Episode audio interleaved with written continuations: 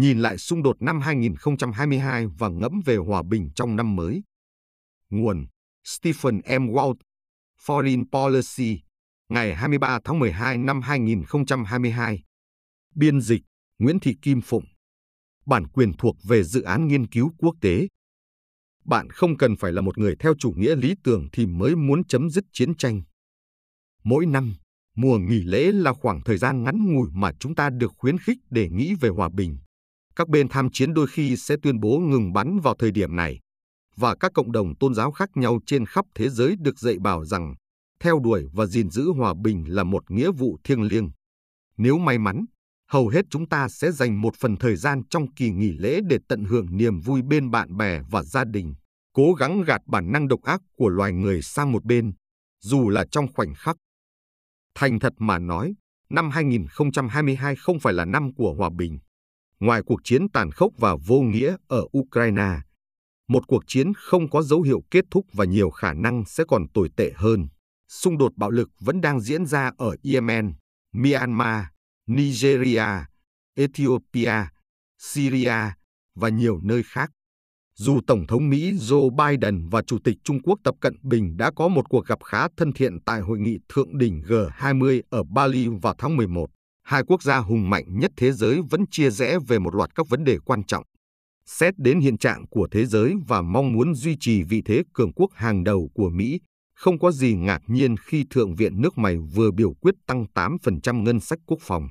Ngay cả các quốc gia trước đây từng theo chủ nghĩa hòa bình như Đức và Nhật cũng đã thực hiện các bước để tái vũ trang trong năm 2022. Đối với một người theo chủ nghĩa hiện thực như tôi, những diễn biến này không có gì đáng ngạc nhiên. Bài học trung tâm của chủ nghĩa hiện thực là trong thế giới của các quốc gia độc lập, một thế giới không có chính quyền chung, khả năng chiến tranh sẽ luôn hiện hữu, phủ bóng đen lên phần lớn những gì các quốc gia đang làm. Và bởi vì chiến tranh vốn có tính hủy diệt và bất định, nên những người theo chủ nghĩa hiện thực có xu hướng cảnh giác với các cuộc thập tự chinh của chủ nghĩa lý tưởng và thường lưu tâm đến nguy cơ đe dọa điều người khác coi là lợi ích sống còn, dù có chính đáng hay không. Thành viên của mọi trường phái hiện thực đều nhấn mạnh những bi kịch của một thế giới trong đó các nhà lãnh đạo dễ mắc sai lầm bởi sự thiếu thông tin hoặc bởi ảo tưởng của chính họ, nơi mà ngay cả những mục tiêu cao cả cũng có thể dẫn đến những kết quả đáng tiếc. Tuy nhiên, những người theo chủ nghĩa hiện thực và cả những người chỉ trích họ đều không thể đơn giản giơ tay đầu hàng, tuyên bố rằng không thể làm gì trước khả năng xảy ra xung đột nghiêm trọng.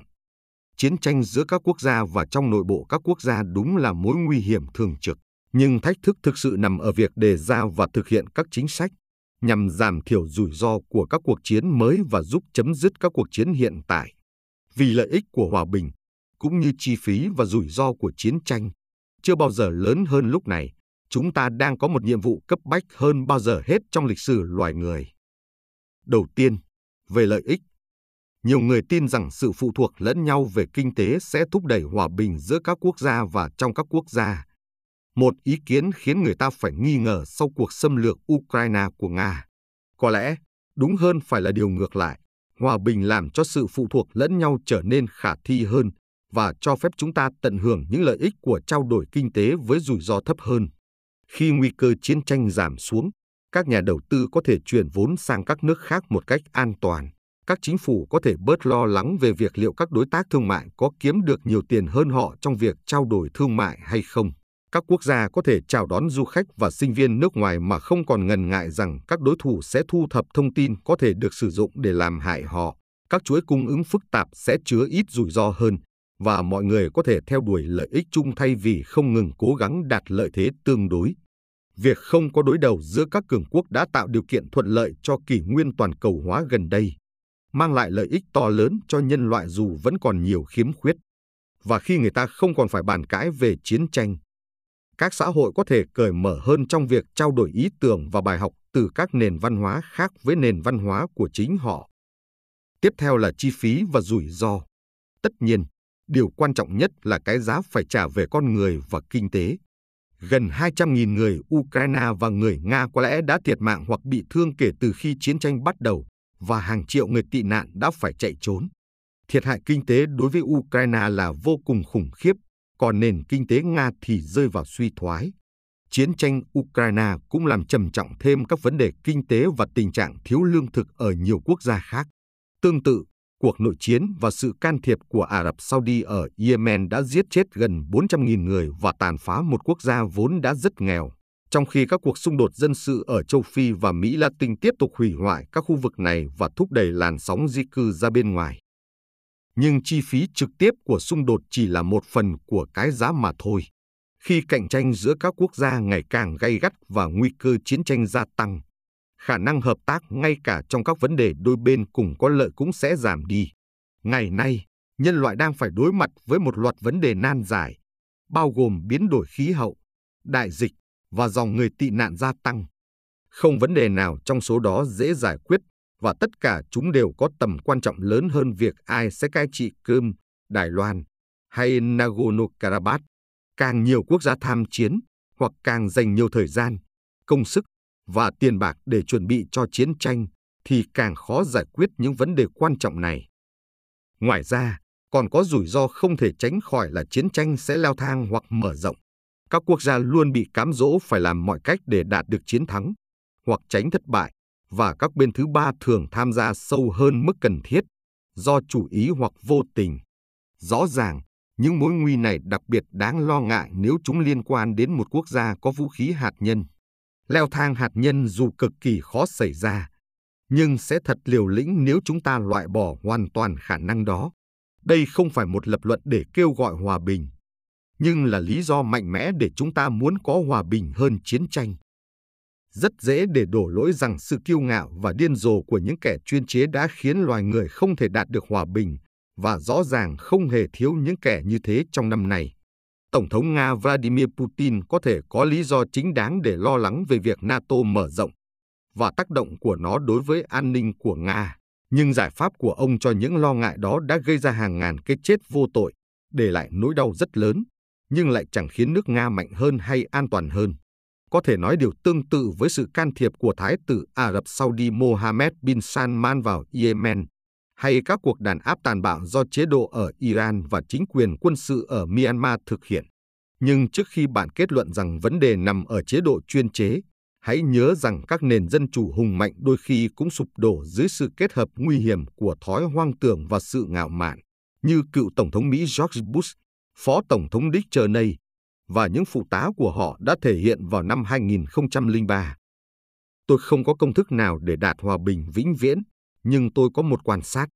Một đặc điểm nổi bật của hầu hết các cuộc chiến gần đây là mức độ thường xuyên phản tác dụng đối với các quốc gia khơi mào chúng.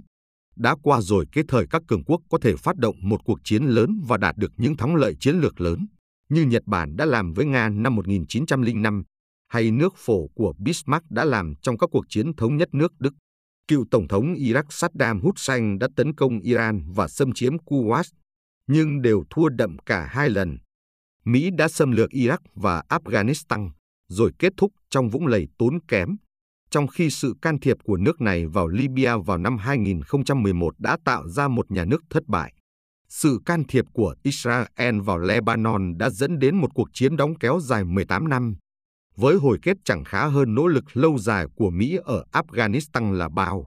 Cuộc tấn công của Serbia vào Kosovo cuối cùng đã dẫn đến việc nhà lãnh đạo Serbia, Slobodan Milosevic, bị buộc tội là tội phạm chiến tranh và bị phế truất. Thật vậy, gần đây, dường như không có nhiều ví dụ cho thấy quyết định bắt đầu chiến tranh sẽ mang lại kết quả xứng đáng cho bên phát động cuộc chiến.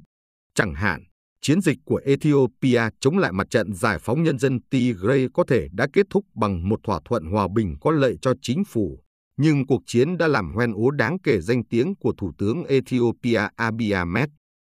Việc khơi mào chiến tranh hiếm khi đem lại lợi ích tương xứng đã cho chúng ta biết một điều quan trọng về thế giới hiện đại, chủ nghĩa dân tộc, liên lạc ngoại giao nhanh chóng, một thị trường vũ khí quốc tế phát triển vốn có thể thúc đẩy các phong trào kháng chiến, các chuẩn tắc chống xâm lược dù không hoàn hảo nhưng được chấp nhận rộng rãi, ảnh hưởng nghiêm trọng của vũ khí hạt nhân và xu hướng mạnh mẽ của các quốc gia nhằm cân bằng chống lại các mối đe dọa.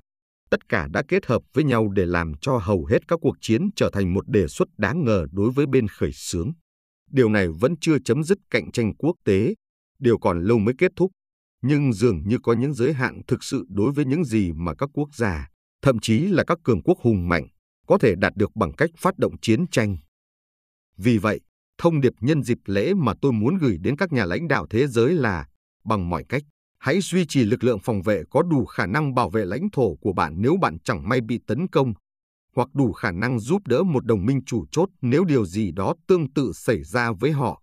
Đồng thời, hãy tự hỏi liệu chính sách đối ngoại và an ninh của quốc gia bạn có thể vô tình xâm phạm lợi ích sống còn của quốc gia khác hay không. Nếu đúng như vậy, hãy cân nhắc liệu bạn có thể làm gì để giảm thiểu vấn đề mà không khiến đất nước của mình bị tổn thương. Hãy khám phá khả năng đó cùng với đối thủ của mình một cách chân thành và cởi mở. Việc làm đó có thể mang lại hiệu quả.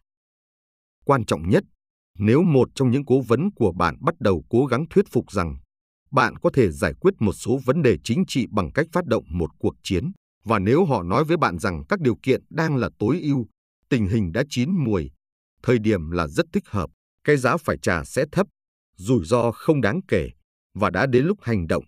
Hãy lịch sự cảm ơn vì lời khuyên của họ và ngay lập tức tìm kiếm một ý kiến khác. Nhân tiện, hãy dành thời gian suy nghĩ về tất cả các nhà lãnh đạo trước đây đã tham chiến với niềm tin chiến thắng và những người đáng ra đã có kết thúc tốt đẹp nếu lựa chọn hòa bình.